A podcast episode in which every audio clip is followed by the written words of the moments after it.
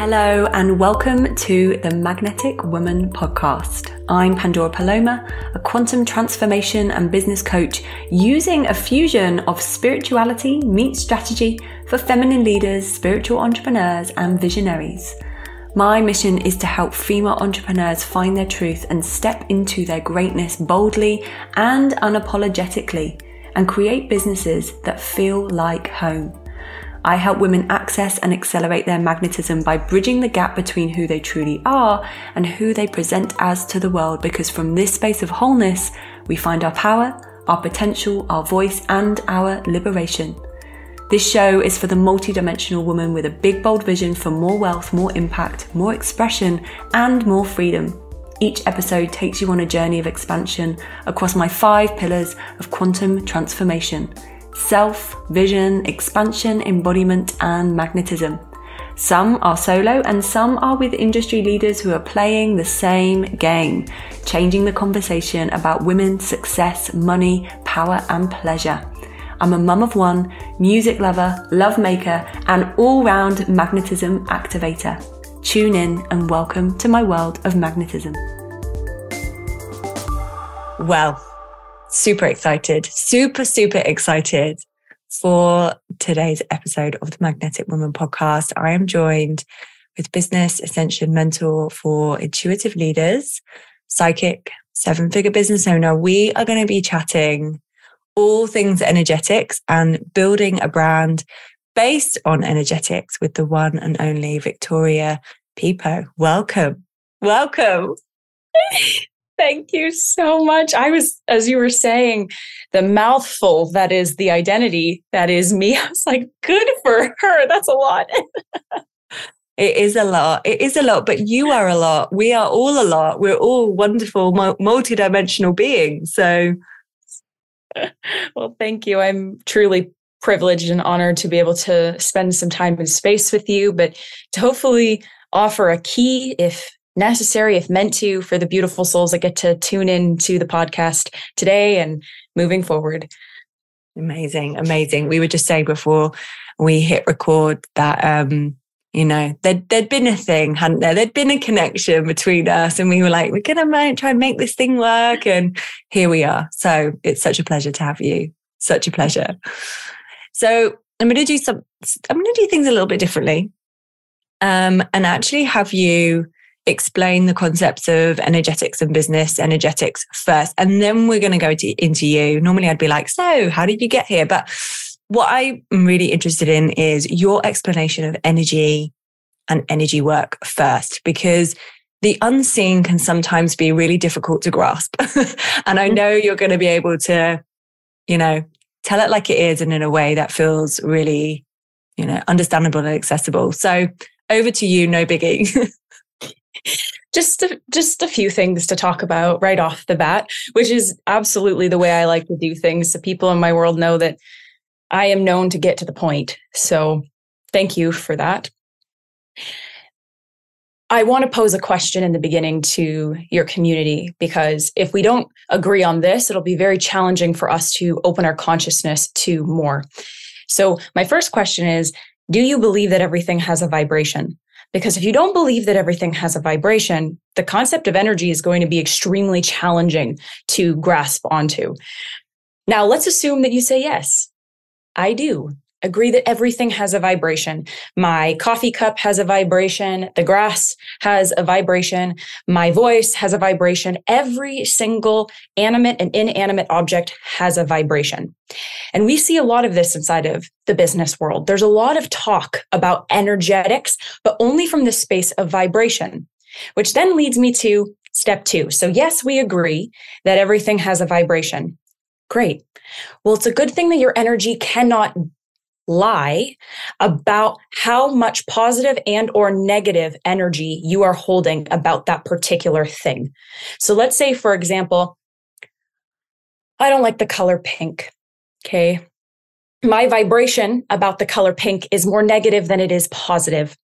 So when I say I like the color pink, my vibration is trying to say I like the color pink, but my energy my body cannot lie about the truth. So the truth of your energy, regardless of the vibration that you're putting out to the universe, will tell you exactly if you're a frequency match for what you're setting out with your vibration. So that's step two. Step three from that is the physical matter that manifests as a byproduct of your vibration coupled with your energy being a match for the physical matter that you're trying to attract. And so, what it looks like in my world, and what I get a lot of in my world, is people who come in and say, I've invested in a lot of people in my time, and I keep getting stumped. I keep repeating the same patterns. I've done the things, I've invested the money. They say go all in, they say do the things. And now I'm here being like, why isn't it happening? And it's usually because between step one and step three, there's a middle point that's completely bypassed. And it's the one thing that cannot lie. You can say, I'm a multimillionaire, but your energy will tell you instantly whether or not that is a match or not for matter, for the actual physical manifestation of money. And so, what I do in my world is I help people clear the middle so that their vibration is in alignment with the matter that they desire. And this is what I feel like gets sticky for so many people. And it's why there's such a small percentage of souls who are actually truly embodied inside of their business, inside of their life. So, what I focus on specifically is the chakra meridians of the body. And when people come into my world, I spend one month on each chakra in a very intimate setting. And what my role is in that is to basically open it up like a music box, each chakra, and relay all of the information that their higher self is granting me access to receive information about so that I can clear it. So that on a cellular level, they vibrate on a more authentic frequency to the vibration that they're sending out to be a match for the matter that they want. And so that's where the energy piece comes in. I teach them to become authentically who they are in their natural path, as opposed to constantly just putting things out vibrationally to the universe that they're not actually an energetic match for. Beautiful. Beautiful. Yes. And okay, so I'm going to throw something in here that I was thinking as you were talking there. It's like, in a sense, the way that we have the vision and we keep focusing on the vision, but we're putting like 90% of focus on the vision without bringing any attention to the thing that is blocking us on a subconscious level or energetically, right? It's almost like, but I want that, but not looking at, but what do I need to dissolve in order to reach that? And it, you know, it sounds like the way that you work is a is a really similar process. It's like, what can we not see that is blocking us? And do you find that people that come to you are not reaching the things that they desire because they're actually things that they think they desire and they've maybe been swayed by the shiny disco ball or the or that actually they do you know they do want that but there is just this unseen piece that needs to be you know dissolved removed you know shed in order to reach that. Absolutely i do. Because ultimately we don't really want the material world. We just want love. And the material world is an expression of love if we choose to express it through love but ultimately, once I dissolve all the barriers between why you think you want it and what you actually need, what they actually need is more of a feeling than the physical thing itself.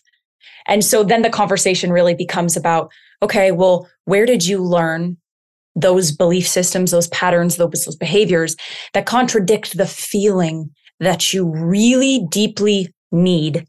And then the want will come. Oh, yeah. Yes, yes, yes, yes. I had this realization last year where I was like still focused at the beginning of, well, I'd say probably like March, April last year. So about a year ago, where I realized I was still focusing on the financial goal. And I still have a financial goal. But what I realized that was underneath that was feelings of generosity and freedom. And so my focus started to be, how do I get to feel that sense of freedom every day? Knowing that money becomes my, my wealth will build as a byproduct of that. And everything has changed. You know, everything in my world has changed. Yes, more money in the bank, but as a byproduct of the feeling, like the, the my natural baseline is joy and freedom, even in like the face of intense challenges, which I've had, you know, quite recently. I'm like, I feel free, man. I just feel free. And that's because that is actually what was underneath it all. That's it. And I talk to my clients about this all the time. Manifesting is under the guise that you are not the manifest, that you are not the one who is giving the manifestation to you. You are the creator. It's not that you're necessarily creating, which you are from one perspective, but from another perspective, you're the creator. So everything that you are saying, I want, you already are. So who do you have to be to be the person who already has it? Oh, well, I'd have to be free and I'd have to actually take accountability for my life and I'd actually have to make more time and space for myself to luxuriate. Well, that sounds like you need to get better problems if that's your biggest concern. It's like that to me is like that's the whole point, which is to be so alive in your life that everything in your life is a byproduct of you being alive to experience life. Mm. Yeah, so good. So good. It's so good. Okay. So let's go on to you. And then I'm going to go. My second question is going to become the piece after this, right? So, has this always been your world? What were the turning points that got you here? I believe that in every great psychic's journey and every everyone's journey, if they are aware of it, is the dark night of the soul. And the dark night of the soul is the initial awakening process. It's where you essentially realize that you've been lied to probably the majority of your life. Whether it's that you put your parents on a God pedestal and you realize that they're inner children just doing the best that they possibly can, or you realize that the very career path that you thought you were supposed to be doing because that's what society sets out for you is actually soul sucking in every sense of the meaning, or that the relationships that you're participating in are really just the reflection of the lack of love you share for yourself. The dark night of the soul is the beginning, the rock bottom, where you have two choices stay where you are or learn to climb out with a different perspective. So for me, I was a professional performer all of my life. When I was seven years old, I was put in my first play. And I have been in musicals and shows, performances, Shakespeare, you name it, since I even knew my fundamental belief systems. And so I learned from a very young age to perform, to act, to fake it till you make it, to put on a brave face and tell someone else's story that is more appealing and with a better ending than yours. And so this created a lot of avoidance in my life that I've had to do a lot of work on clearing because I found great love in the women I was portraying, but I didn't find a lot of great love in being myself off stage. And so I was a performer. I did the whole thing. I moved away to a private boarding arts school when I was 15 and I went to school for acting. And then I was accepted to a really prestigious conservatory and musical school exclusively for performers. And I got my Bachelor of Music in musical theater. And then I had an agent and a manager, and I moved to New York City. And I was on a limited visa. I was an international student, which in my opinion, always made me felt like I was fighting for my right to be there, which never felt right to me. I was struggling the entire time because I came from a family of financial lack in every sense of the meaning. But I had this dream and I was determined to fulfill every edge of it. And I did to the for the most part. I'd say the only thing that I didn't accomplish in air quotes was finally stepping on a Broadway stage. However, I moved to New York. I could only do within the parameters a certain kind of audition because of my visa requirements. So I couldn't walk into a Broadway room even if I wanted to. So I was deciding in that moment whether or not I was going to keep going for the dream. And I said that I would. And within five auditions, which is insane for the performing world. I booked a rock tour and I booked Elsa in Frozen on Disney's cruise line at the same time. Talk about being received in such a high light to be able to play literal polar opposites. Do I want to go skimpy naked outfit, rocking myself all the way home? Or do I want to portray a really honorable, really mm, crucial role in musical theater? And so I accepted my first contract with Disney Cruise Line in 2018. I portrayed Elsa. It was a fantastic contract. And then I went back for the company one more time. And at this time, my visa ran out. So that dream had died. I was in a toxic relationship that I was definitely sure was, if not, it was not love. The visa would be love. And that would be enough for me to continue to live my dream. But at this time, my career felt like the whole point of the art was lost. Singing was only about being good. Performing was only about being skinny enough, good enough, branded enough, boxed enough that I could get the job. And that was not the point. The point was that I loved singing because I loved singing. The point was that I loved acting and performing because I loved telling a story. And then suddenly I was branded in this box where I could only portray this character and I could only be this role. And if I was pretty or good enough or more talented, then I could get the job. And I knew that that was a means to an end for me. So, right before my second contract with the Disney company, I had $30 in my bank. And we're all in Florida. Me and my entire cast were about to get on the ship the next morning. And I'm collecting all my belongings and I'm looking for my passport. And I can't find my passport. So I'm a Canadian in the United States, $30 in my bank, and I've lost my passport on the plane. And this is when I realized that Disney was a company. and they said, Good luck. Hope to get you on the ship whenever you can, but you can't get on the ship without a passport. So, in that moment in time, I felt the most helpless I'd ever had because I didn't have a family to extend to. I frankly felt so pathetic that I had $30 in my bank, that I didn't have anybody to ask. And it was like this insurmountable mountain that I had finally felt like I got the, to the top of and I had nothing to show for it. I had spent so many years going for this career, this job, this vision that ultimately was sucking the life out of me. And to do something just because you're talented at it is a joke. You shouldn't. You should do something because you're in love with it. And that moment there really started the trajectory for me because then my relationship fell apart. And I was wondering why I was constantly the constant in everything in my life. And that started, unfortunately, the beginning of the dark night of the soul process for a lot of souls, which is a very intense depressive cycle. It's unfortunate to say, but I went into a very deep depression. And from there, my entire perspective of this reality expanded I started meditating because it was the only thing that brought me peace. And then everything started to align and access from that moment forward.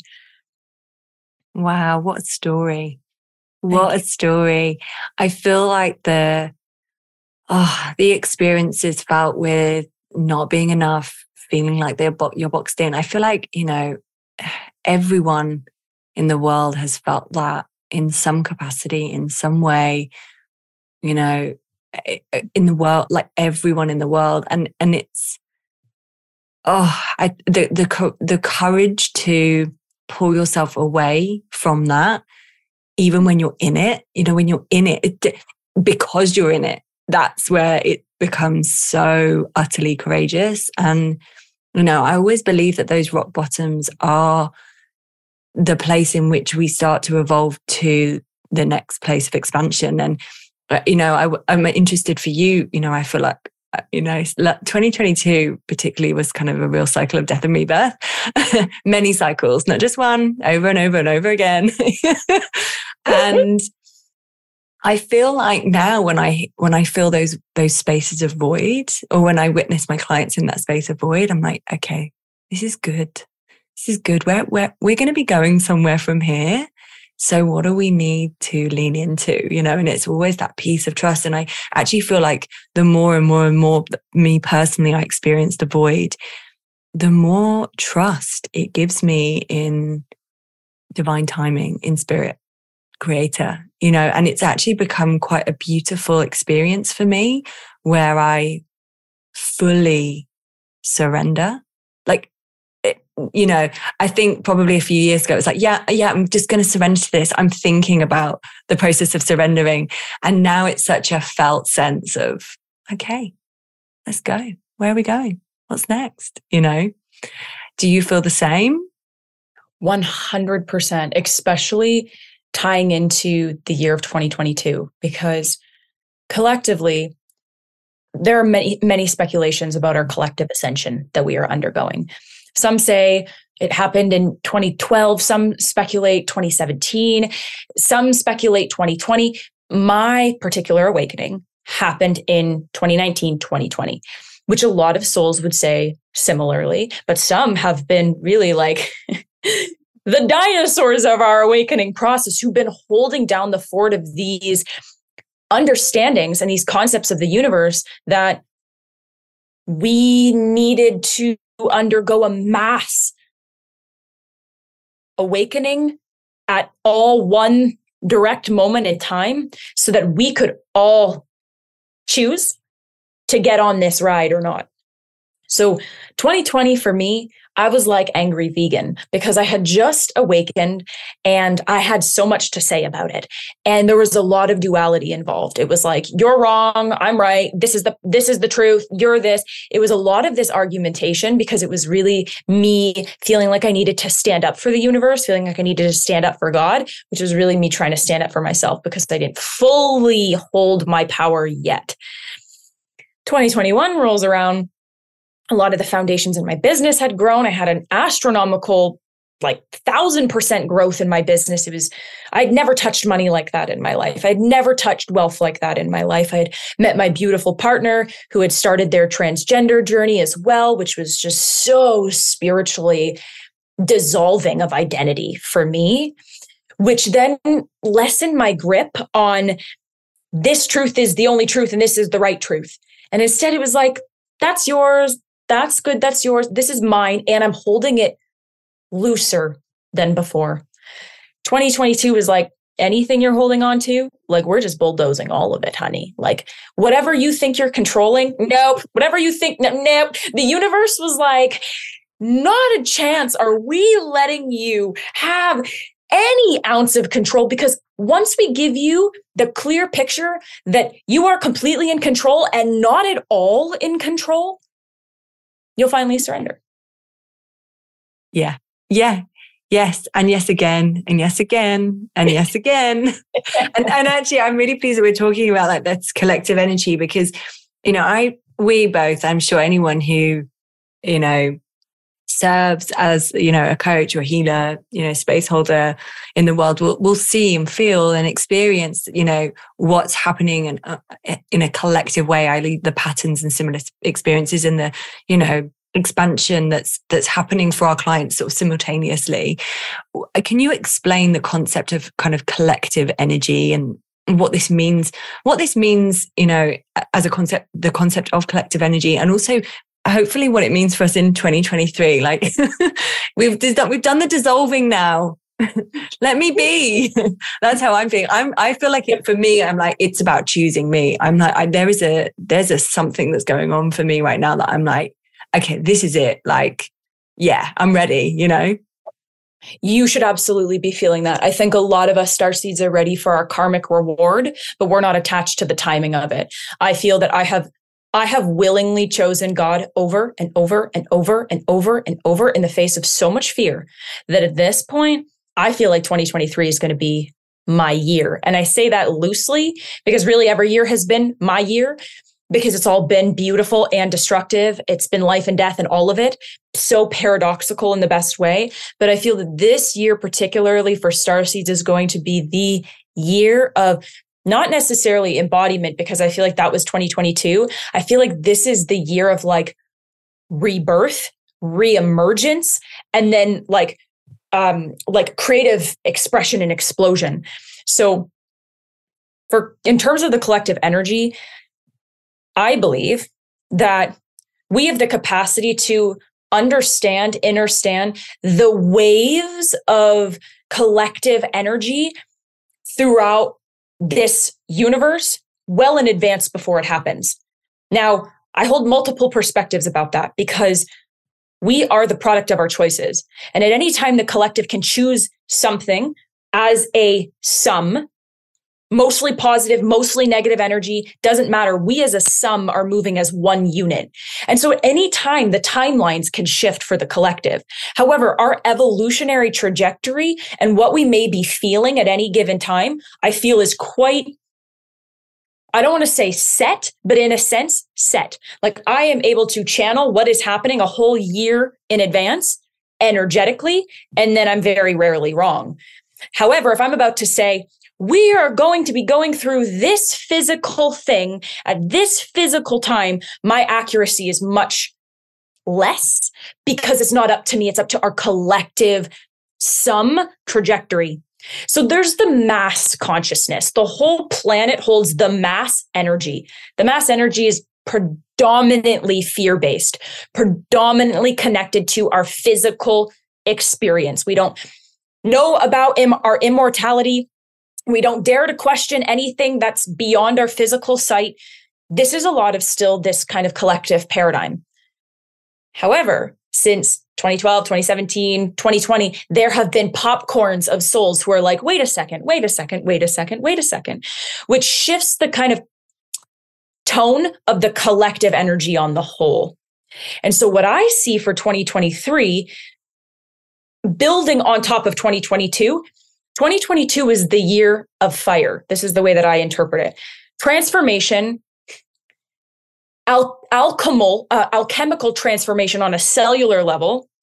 I believe that it was the year of really purging, purifying, changing form while releasing form. I feel like it was a big year of anything that you think is walking through you is going to be burned to ash. So a lot of us are starting 2023 feeling naked. Like, okay, well, whatever's meant to be is going to be. So this year is the year that I'm just not going to try to control any of it. And I'm going to let myself hold this more expanded energy field where I'm like, yeah, okay, I feel pretty safe for the most part in the unknown. Because I'd say for the most part, star seeds now understand that they are always provided and protected. If they don't feel safe, if they don't feel secure, if they don't feel like the universe is always providing for them, they're not going to be able to hold the unknown. However, I feel more star seeds and light workers are holding and housing those frequencies more than ever before. So now we're stepping into 2023, butt naked, being like, okay, let's let's grow let's go let's gather as we grow as opposed to let's go and then figure it out we are now able to let ourselves be resourced by the universe as we're gathering seeds, as opposed to feeling like we need to accumulate resources before we move with the universe. So, this makes this year to me the year of water. I believe that this is a really strong year for us to connect with our inner child, our subconscious, the moon, our cycles, our inner rhythms. I feel like this is going to be a really big year for activations to your psychic gifts, but not necessarily as something that's something to obtain, but rather something that you are. And I feel like it's going to become more normal for us to follow the current of our inner rhythm because we're more psychically attuned and adept. Beautiful. So beautiful. Yeah, it's, oh, I mean, I'm going to just share a, a personal story that you mean you know the you pinpointed it so beautifully. So you know the dissolving of like who are with you without all of this stuff? Like how are you how do you live? How do you lead in in you know the face of uncertainty? For anyone who knows me very well like home is it's one of my things you know? I work with a lot of interior designers like it's a real passion of mine. I got in the process of selling my house mid last year sold my property in december I'm still, I've only just, I will be moving into a place next mm-hmm. week. I basically, the one thing that was like, yeah, because I'm all about like beauty and home and environment. And it was one of those core values, core, th- it was like my thing. Like if I have that, then I'm safe. And the universe just like took me on this journey of taking these things away. And so it was just this, oh, like who am I without that? And that was one of many things. But, you know, I think, you know, giving you an example of, of a very physical, material thing that we attach to, it was that. And it was such an interesting process. I'm like, wow. So without this, you know, living in my friend's basement, um, who am I? Like, who the fuck am I? And you know what? I feel more powerful than ever because I have fully felt who I am without all the things that I think make me look successful mm-hmm. or make me, you know, be successful or be anything. Like, oh, oh, so who's this girl? Wow, she's, whoo, it's so interesting and powerful. And, you know, I have many stories of, you know, different variations of this. Um, from mm. clients and peers. And it's, you know, that was kind of one of many things, but it's just such an example of the process that you've just, you know, explained. Because we are so petrified to let ourselves be nothing. But in the process of letting ourselves be nothing, we realize that we're everything. Okay. It's why you can yeah. be in this space that maybe would have felt so unbeknownst to you and a version of you previously. And yet you're in this moment in your life where you're like, everything is really just what I assign it to mean. Everything is up to what I assign it to mean. So if I make this mean that I have no sense of self, then I am going to only see reflections of the fact that I feel no sense of self here. As opposed to my sense of self is not indicative of what I do and do not have. It's indicative of who I am internally. So you could take it all away from me. Like I, this is a funny example, but I love to express myself through Balenciaga and people are probably like raising their ears. So I love to express myself through Balenciaga because I have multiple. I'm, I'm either like, girl, I've got a bag over there. either like Burberry or like Balenciaga. So here I am, like repping my shirt because I love. I'm definitely like trailer trash or extremely class. Like there's not really an in between. And sweeping the internet is all this information of people throwing out their belongings because Balenciaga, their campaign ad, this, that, the other, all of this like controversy about, you know, sex trafficking, this, that, the other. Not to bore you with details, but I was like, oh, well, what's my stance on this? It's like, well, if I if I if I hold my fort on this thing, then I got to pretty much hold my fort on pretty much everything. So what do I want to make this mean? What do I want to assign meaning to? And what do I not want to assign meaning to? And I think that's the power. And not everybody's holding that frequency yet, because once they click in that that's not in alignment with their identity, they'll push up against it because they're afraid of not belonging. For me, I'm like, I'm going to probably keep wearing this because I'm not wearing it because I feel like I belong to it. I wear it because it's just an expression of my my human cloak, right? I'm deciding what I'm assigning meaning to. I'm deciding that I'm assigning this meaning and I'm deciding that I'm not assigning this meaning. And that to me is power. Like what am I choosing to actually assign meaning to? And what am I giving so much power to that could mean nothing in an instant? Yeah. Oh, yes. Uh, yes, yes, yes. And we're going to speak a little bit about neutrality um, in a moment because it's something I really want to, you know, pick your brains um, on. So, okay, so a concept that I really want to touch on. Um, I kind of coined it the secret code is you in uh, a transmission that I did at the end of last year. The idea that what you desire so this idea that what you desire isn't yours yet because you're lacking something or you know there is a belief that you're separate from it is ultimately you you fragmenting yourself off from it. And I feel like that, and there's a lot of this online, right? So, you know, you're just not the match for it, which can make people think, well, therefore I'm lacking. But that in itself, that belief that you're lacking something is the thing that reinforces that you're not worthy or that you are in fact lacking, which is further from the truth. And so, can you explain why this happens? And ultimately, what we need to trust in the idea that we are the secret code that we are looking for and that everything that we desire is already here. Yeah.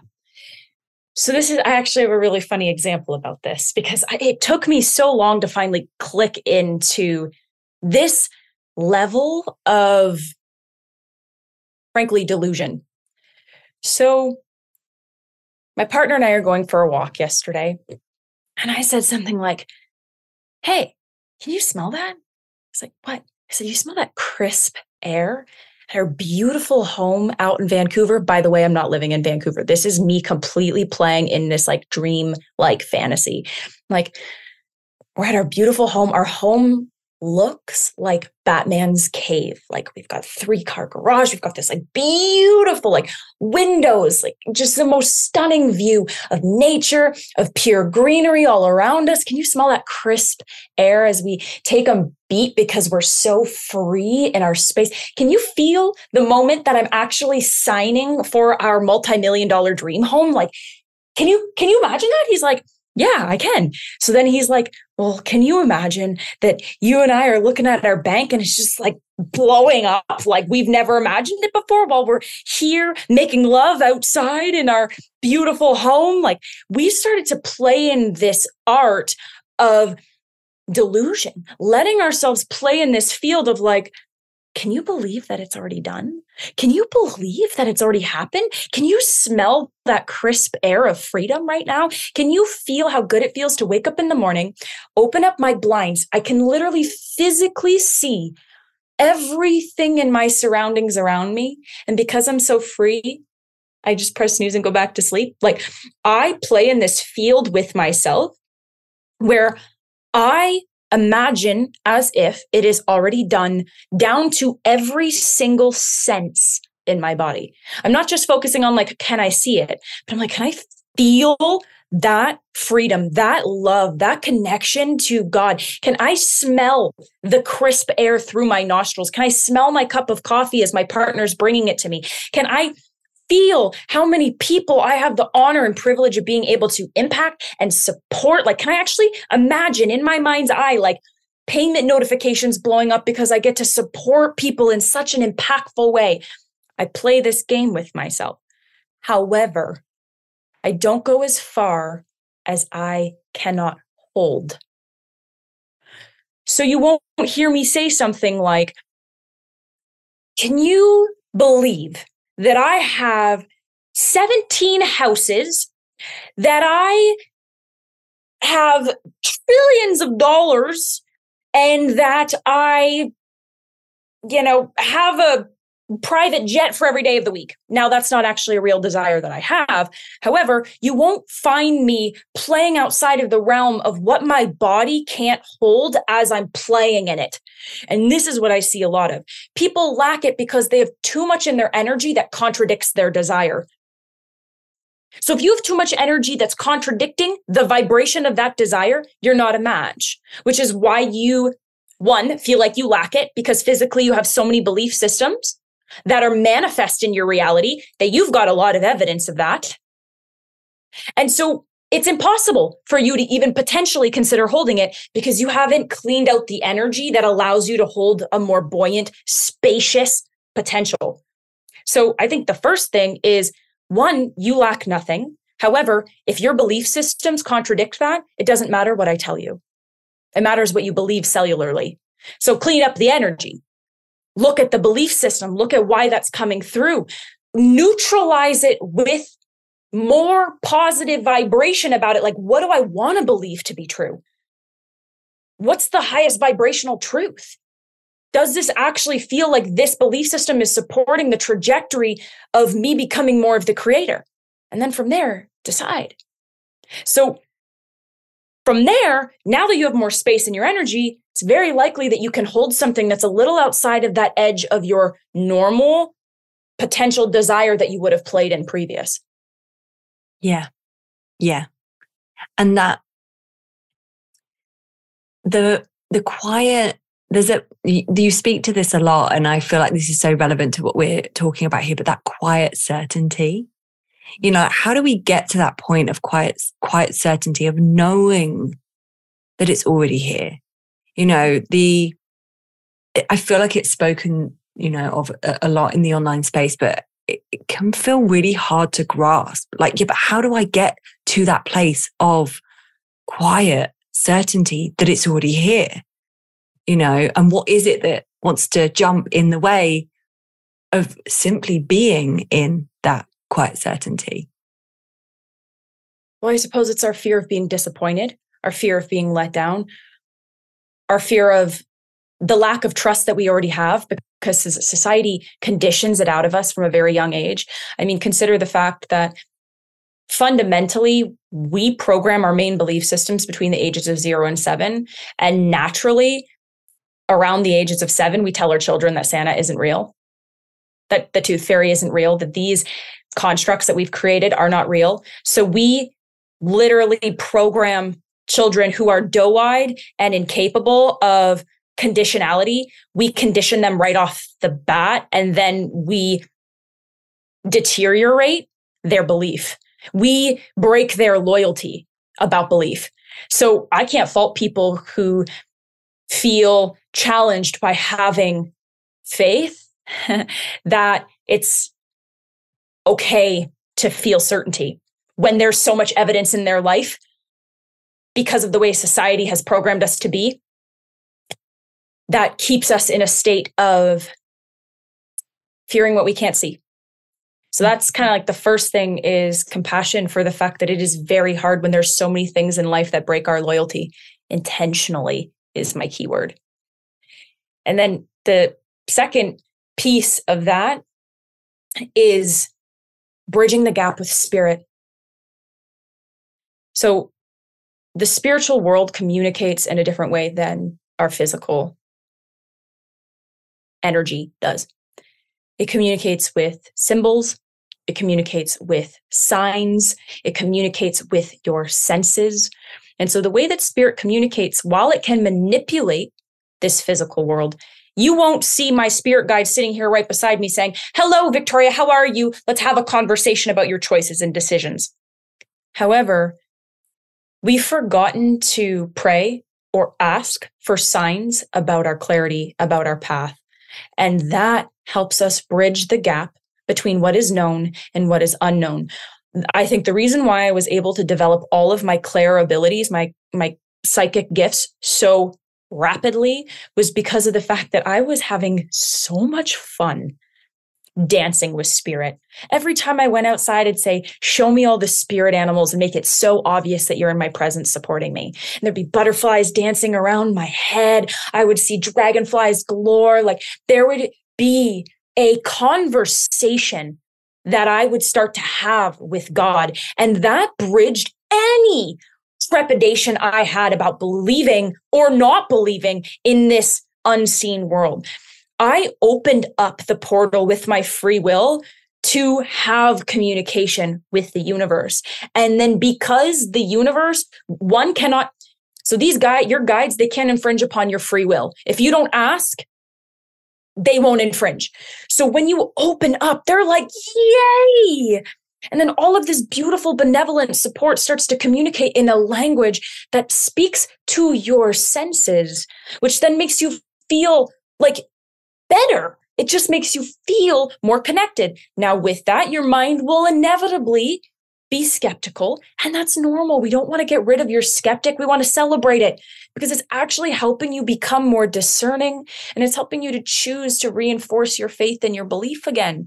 So, for me, it was really about allowing the language of the universe to communicate through me so that where my resistance met letting go, spirit could fill in the gaps so that I had permission to let go.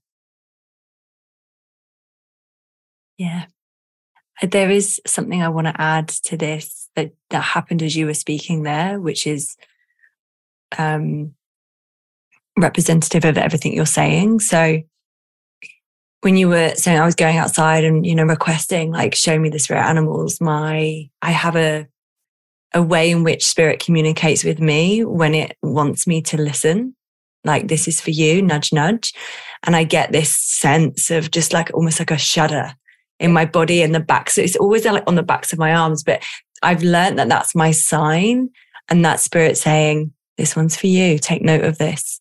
And so I know tomorrow I will do the same because I've been shown through the communication that this one's for me and I, I need to try that one. That's, you know, to listen.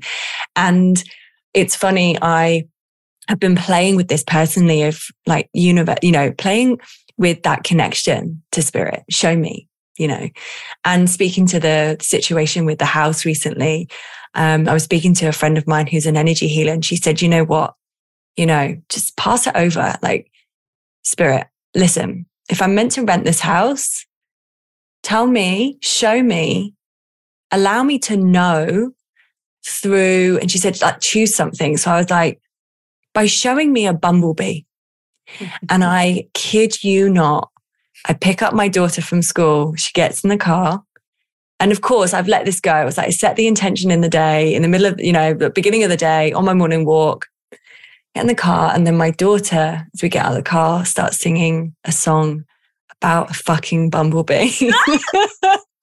and I was like, oh, and this, right, is where, so I, of course, I'm fully, I get it. Thank you. Thank you. Thank you. Thank you. But that little part of me was like, but is that it? Is that it? Surely I'd have seen a bumblebee. She was singing about, is that true? Does this make, do you see what I mean? Like, mm-hmm. wow, wow. But it just, oh, just such a beautiful moment of thank you. Thank you. Yeah. And before thank you becomes, you think that was right? Do you yeah. think that was it? It's like, Have no, I got no, no. it wrong? Yeah, exactly. Maybe she wasn't even saying bumblebee. Maybe she was saying, you know, it's like we have the capacity to talk ourselves out of belief because it's so much easier to talk ourselves out of belief than it is to let ourselves dance in magic. Like we are just programmed that way. And funny story in the beginning of my relationship with my partner, they had not accessed their spiritual journey yet. And on our first date, we're walking around and I was like, ha ha ha, 11 11, ha ha ha, 333. And he was like, You're looking for them. And I was like, Okay, yeah, I'm looking for the signs. You just wait. You you just wait. And so over the few years of us dating, he started to realize that every single place I went, no matter what I asked, the most absurd things. One time I asked for a toothpick and we're on a walk in Vancouver. It was beautiful walking along the seawall. And in between the crack of two sidewalk steps was a toothpick. And he looks at me, hmm, okay. And now he has his own connection and language with the universe. It was like over time, it was like, I don't need, I don't need you to participate in my communication with the universe. Like, I already know that this is real. In your own timing, it'll be true for you. But the piece here is adding in, well, how does it feel? Instead of, well, what do I think about that? Because the moment you try to put it in your mind, it's like, it was just a lyric. You know, it was just a it was just a bee. It was just it was just a toothpick that somebody dropped in the middle of the street. We can easily chalk it up to nothing. Or we can choose to choose it to be everything. And that ultimately falls on us in a way where we get to ask ourselves, okay, one, what do I want to be true? Right? What do I want to believe? And two, how did it feel to receive it?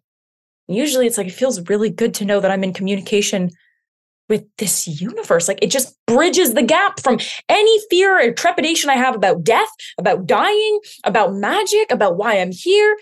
So why not fill every single gap that every human has that can only be filled with faith?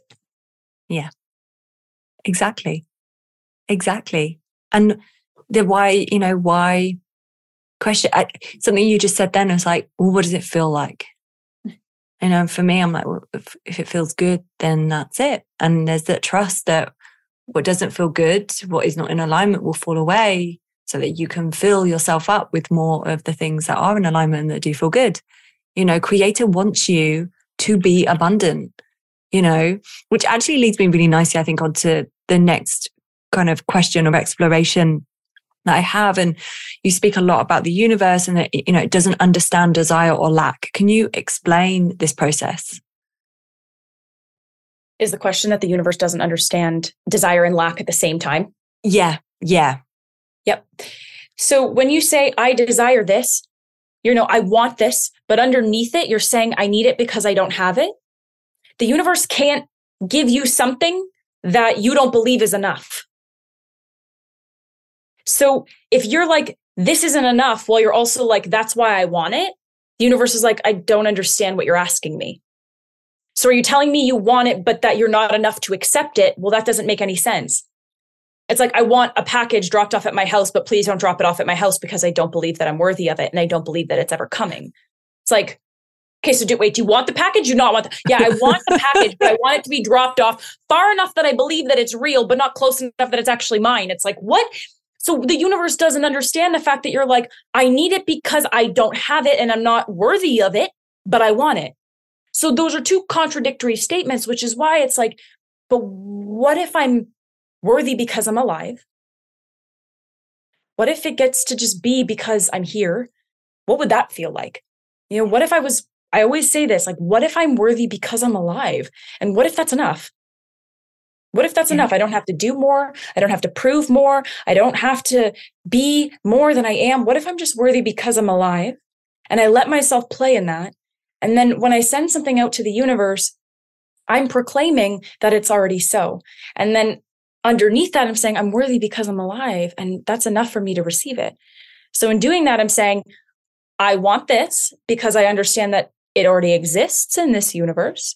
And please come and bring it into my house. That would be really nice. Thank you. Yeah. Don't leave it on the doorstep. Come on in. Precisely. Precisely. Because if I'm having it on the frequency of I'm doubting it and then I get it, now I have it plus doubt. What's the point? It's like, what's the point? Why would I want the money plus already being empty? I, I want the money and feel so overwhelmed with abundance when it arrives, as opposed to like, I've been waiting for you and you finally come and you're just like this much it's like uh yeah, yeah I, I'm, I'm just you you wanted money well i wanted more than that now oh well okay well i'll just fucking leave like we have to be more thankful for the little things that are actually huge things that accumulate to everything on the way. I see this all the time. People are like, I only had one person in my program. I'm like, what? Okay. So okay, is it plus one? Or are you looking at it at like minus nine because you projected 10, but you only had one? And the whole time, all you thought in your head was like, oh, it's only one. So the universe was like, I can't bring them the five that would be aligned for them because they keep saying in their head minus one, minus one, minus one instead of plus one. Wow, thank you so much. I'm eternally grateful that I get to be of service. And then plus one is on the frequency of plus one, which is on the frequency of plus one. The truth is, if you and I were having a conversation about a rent bill and we were minus 1, that minus 1, that plus that we needed would mean everything. So why do we make it mean nothing? Yeah. Yeah, the power of one. I feel like I'm always yep. saying that to my clients one person. And that one person maybe tells another one person. And that one, like the power of one, it starts with that and everything expands from that place. And yeah, when it comes to service, that's one person. And that's beautiful. And that is more than enough, you know? And it's so deeply, oh, it's just so deeply selfish to take that one person and chalk them up to a minus when you may have been on their dream journal for years. Like you may have been something that they were saving for lifetimes. Like, what a disservice to the work that you get to do as a privilege and honor that you're chalking up to minus one because you really wanted plus five. Yeah. Yeah. I think that's something we can all take with us and, you know, remember and remember to continue to remember, you know? Yeah, it's beautiful. So let's talk leadership. Let's talk leadership. The energy in which you lead at is the energy in which you receive at. I'm interested in how you yourself have evolved and shaped how you lead in line with your vision and kind of what that's looked like for you. 2022 was that year that destroyed what I thought I was leading for.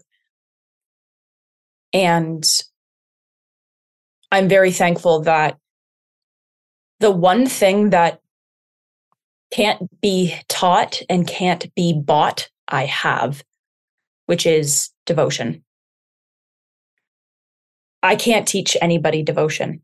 I can't tell somebody to stop pressing snooze. I can't tell them to care enough to keep going. I can't tell them to stop making the small things so big that you forget God in the mix. I can't teach people that, but I have always had that. In all of my past lives, I've lived hundreds of thousands of lives. I've been very blessed to say that I have always done God's work. A lot of times, souls come through with different consequences to experience different lives. And while I've come through an array of different career paths, everything I've done has been of service to God.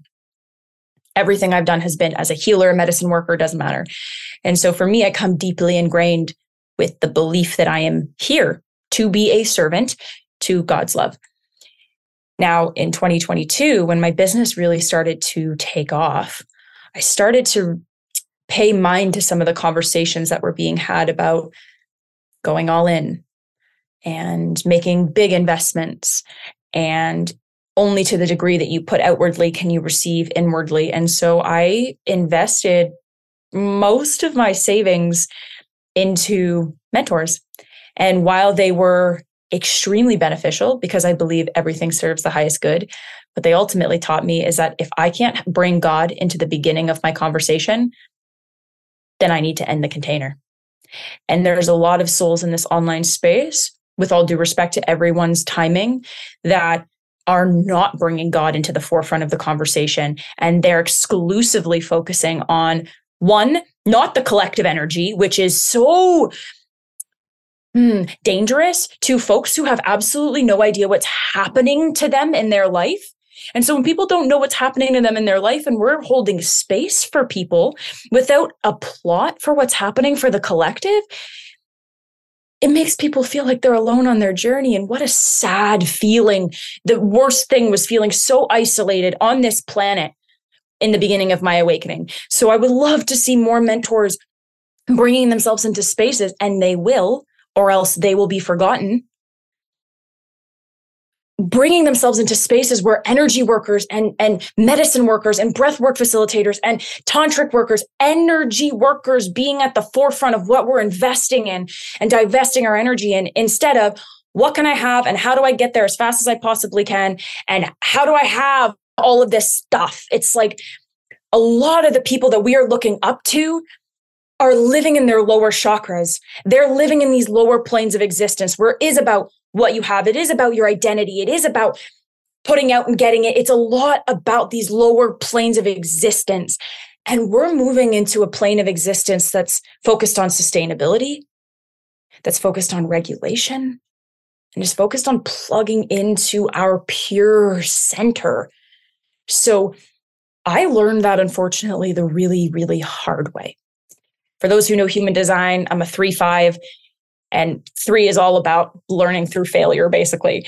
And I learned through needing to take accountability for playing other people's roles again in my life, trying on different shoes that ultimately weren't my style, what my role was in duty and responsibility to God. So you've been around in my world a little bit. So you've probably watched maybe this like arc of conversation I had been having where it started to turn really only about money and business and goals and obtainment. And now it's basically spiritual development and and psychic development and business business ascension on the whole. And I attest that to having the thing that money can't buy or teach you, which is devotion, and then allowing myself to move through this inevitable purification process that ultimately brought me closer to my natural path in service as a servant to spiritual development. Yeah, I I really echo that in uh, slightly different kind of capacity, but yeah, like does this feel true for me in anymore? Did this even feel true for me in the first place? I think yeah. is kind of where I got to, and then it was like ah and there's something about where I've landed now. Um, and it sounds like, you know, you're so in that space of well as well, where it's like, ah, oh, this mm-hmm. fits and it feels so good. Like I'm so that word devotion, you know, I, I speak to this a lot and I use the word consistency, but ultimately it is devotion and it starts from that. I'm devoted to the service and what I'm here to the change that I am here to be a part of in the world. There's not a day that I don't think about, you know, the women in my community, the women that I'm currently serving and supporting, you know, the devotion I have to myself and my regulation in order to be who I desire to be for them. Like it's, it's, it's so deeply, you know, it's part of who I am and it's part of who you are. And that I believe is what enables us to be leaders, great leaders, and we're leading ourselves, we're leading others, but it comes from this also a place of there's no hierarchy. There's no one leader. We are all leading each other and collectively building new communities and pools of you know, people who are part of the change that we're going to see and the change that we are already seeing. And that's what, you know, just feels so utterly delicious. That's evolution, right? I think a lot of us have been really fearful about the shifts that have happened on this planet so far. And we are completely valid in that because I think we would be lying to ourselves if we did not acknowledge that there are some scars that have occurred from the last few years of our human existence. I think we, it would be false to assume otherwise. And I think now, as a collective, moving into these higher energies, it's really it's really about seeing diversity as something that's truly celebrated as opposed to something that's like profited off of to continuously keep us segregated and separated. Really, from the highest perspective, our soul doesn't have a gender, it doesn't have a race, it doesn't have a status, it doesn't have, it does not have any attachment to form at all. And your physical manifestation in this lifetime is a result of your consequences from past lives. It is not to harm you. It is not to punish you. Karma is not about punishment. It's about energy and positive and negative. That's it. Positive and negative doesn't mean right or wrong or good or bad. So you come into this lifetime wearing a different shoe. You know, if you're living in a third world country, maybe you were like a king in a past life and you chose to come through to experience the humbling experience of existing in another form. And so when we start to see it that way, then we can really start to celebrate our differences, which then in celebrating our differences, it actually unifies us as a unit as opposed to you're different, so I cancel, and you're different and I don't like that. You're different and I disagree with that. Instead, it's like, can I accept what I don't understand? And can I love what I don't necessarily believe in because I am love. And so if I am love, then I can house all these different perspectives without making other people wrong. Yeah. Yes.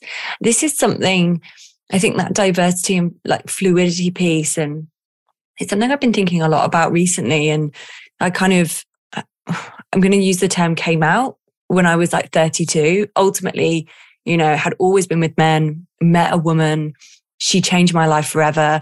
And I, it was up until maybe sort of, you know, it, after we, I'd actually split up with her, but um, I remember meeting, um, I, I basically was exploring like what my you know, what, what is my sexuality? And I got to this conclusion that I'm just, I'm fluid. Like I fall in love with humans, with hearts, with people.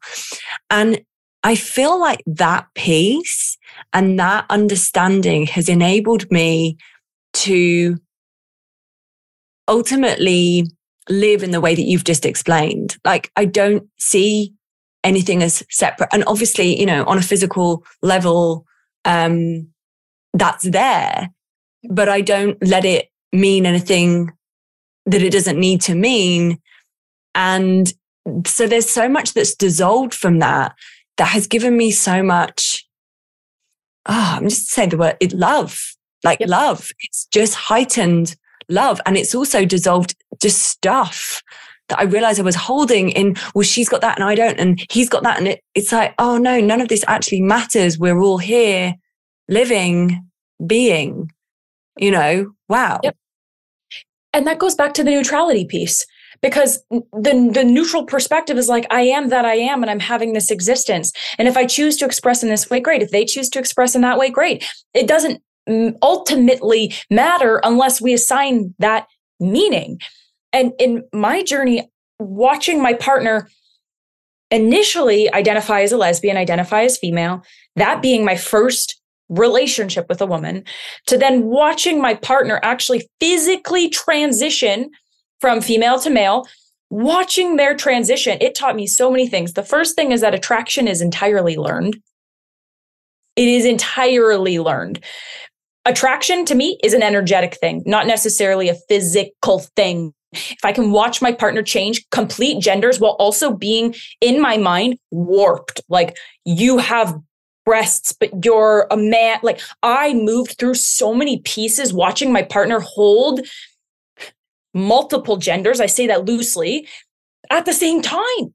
And then it was like, oh, this makes so much sense that attraction is learned and so is our sexual preference. And so it, there's everything is learned. So if everything is learned, that means that everything can also be unlearned. Unlearned. And the more that I let myself unlearn, the more free I am.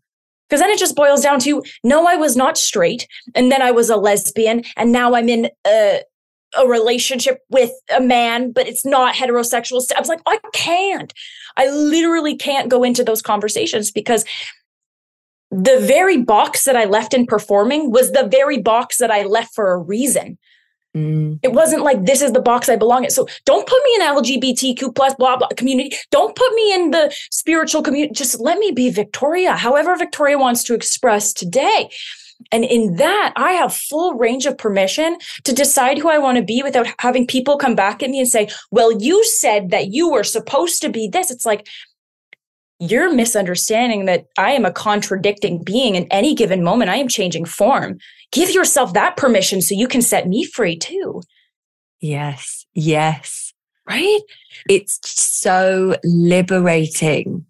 Yeah. I am me and you are you. Yep.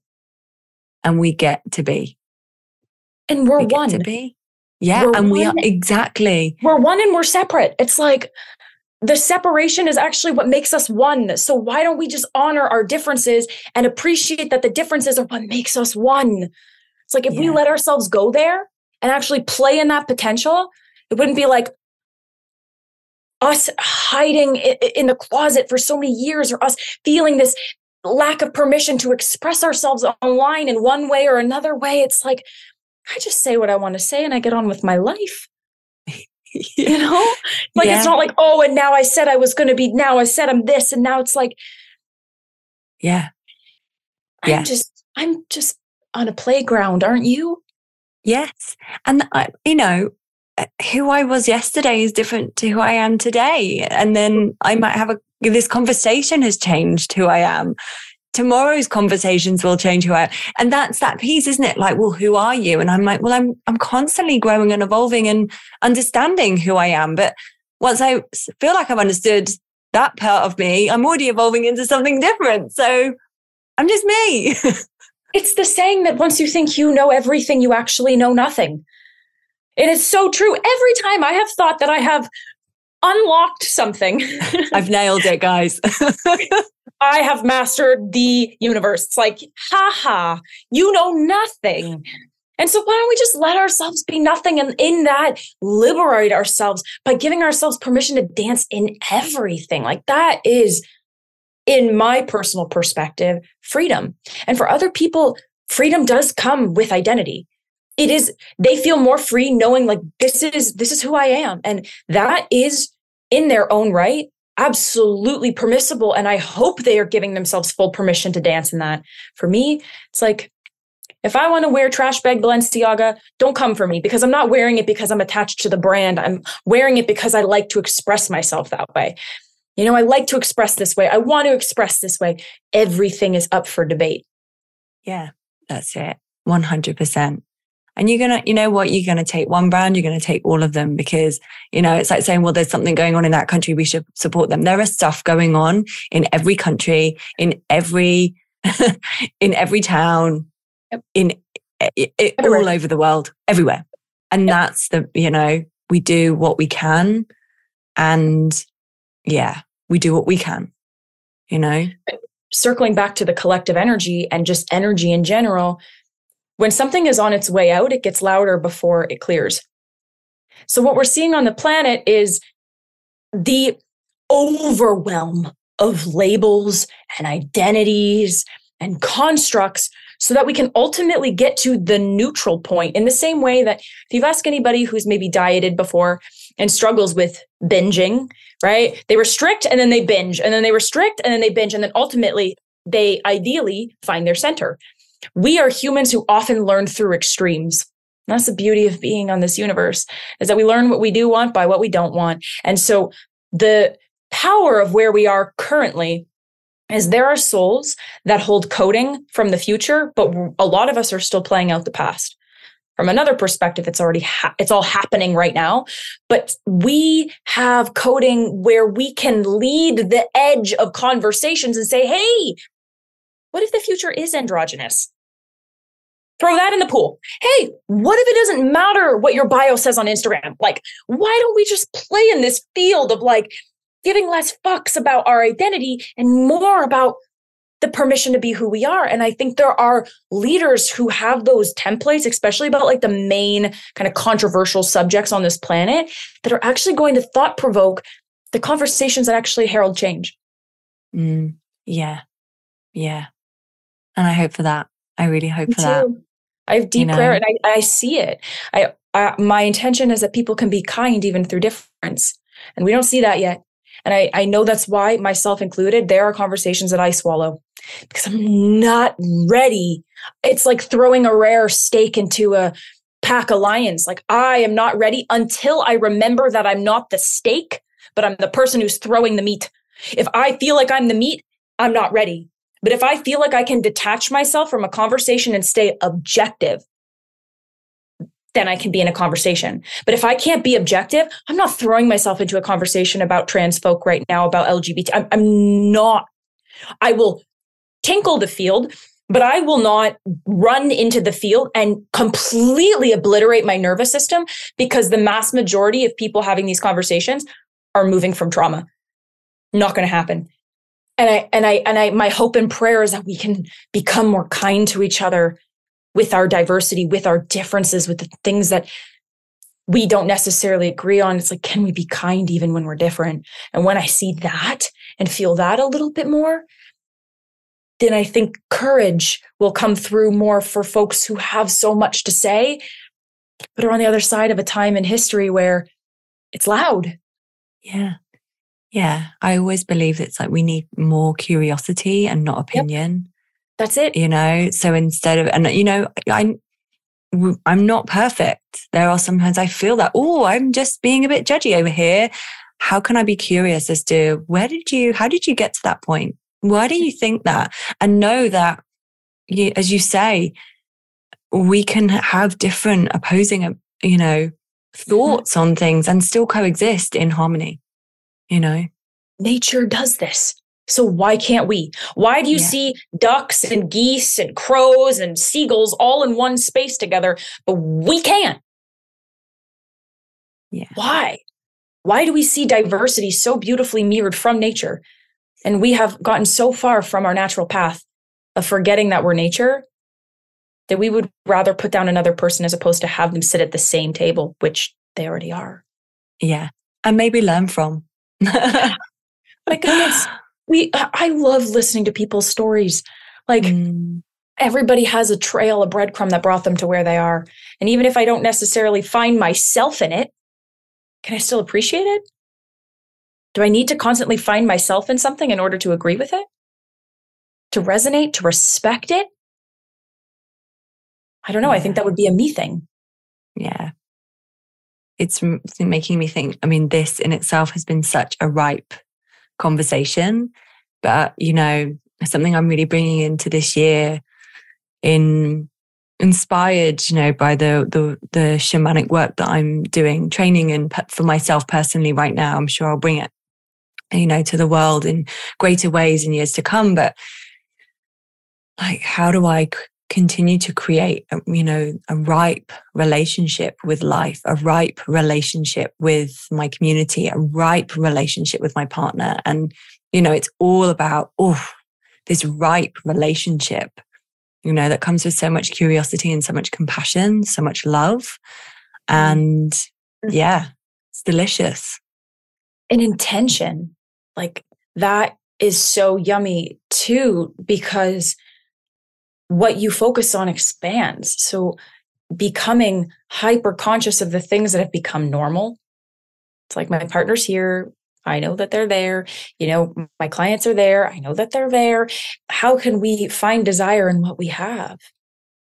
How can we appreciate what's right here on the tip of our tongue? Because, like we were saying, the power of one, like this is amazing. Like this is so ripe right here, right now, that I'm on the frequency of more, but I don't have to feel that in order because I want more, but just because it feels good to be alive. Like it feels good to be alive for my life. Mm. Yeah. Yeah. I'm here. Yeah. I am. I am. I am. I feel like I could talk to you forever. Um, 2021 here in the UK as we're recording this podcast. Okay, I've got one last question.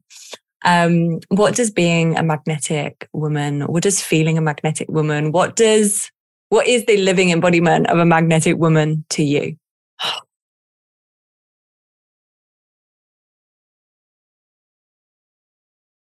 It's about being the I am in physical form. I am magnetic because I am. And the more that I'm connected to I am, the more magnetic I am. I'm not trying to be magnetic. I'm not trying to be more of a woman. I'm just coexisting with this ever moving instrument that is my body. And I'm opening up to divine orchestration to dance through the flute that is me. And from there, magnetism does the work for me. Yeah. Beautiful. Thank you. An honor. Thank you, thank you, thank you. Where can people find you? I suppose if you're meant to find me, you will find me. So I'm going to say that I trust in that. But mostly I play on Instagram and you can find me at Victoria Pippo. And then otherwise, yeah, I I bet you if your soul is meant to find me, you will undeniably find me. And so I'm going to let myself trust in that. Beautiful. Thank you. Thank you so much.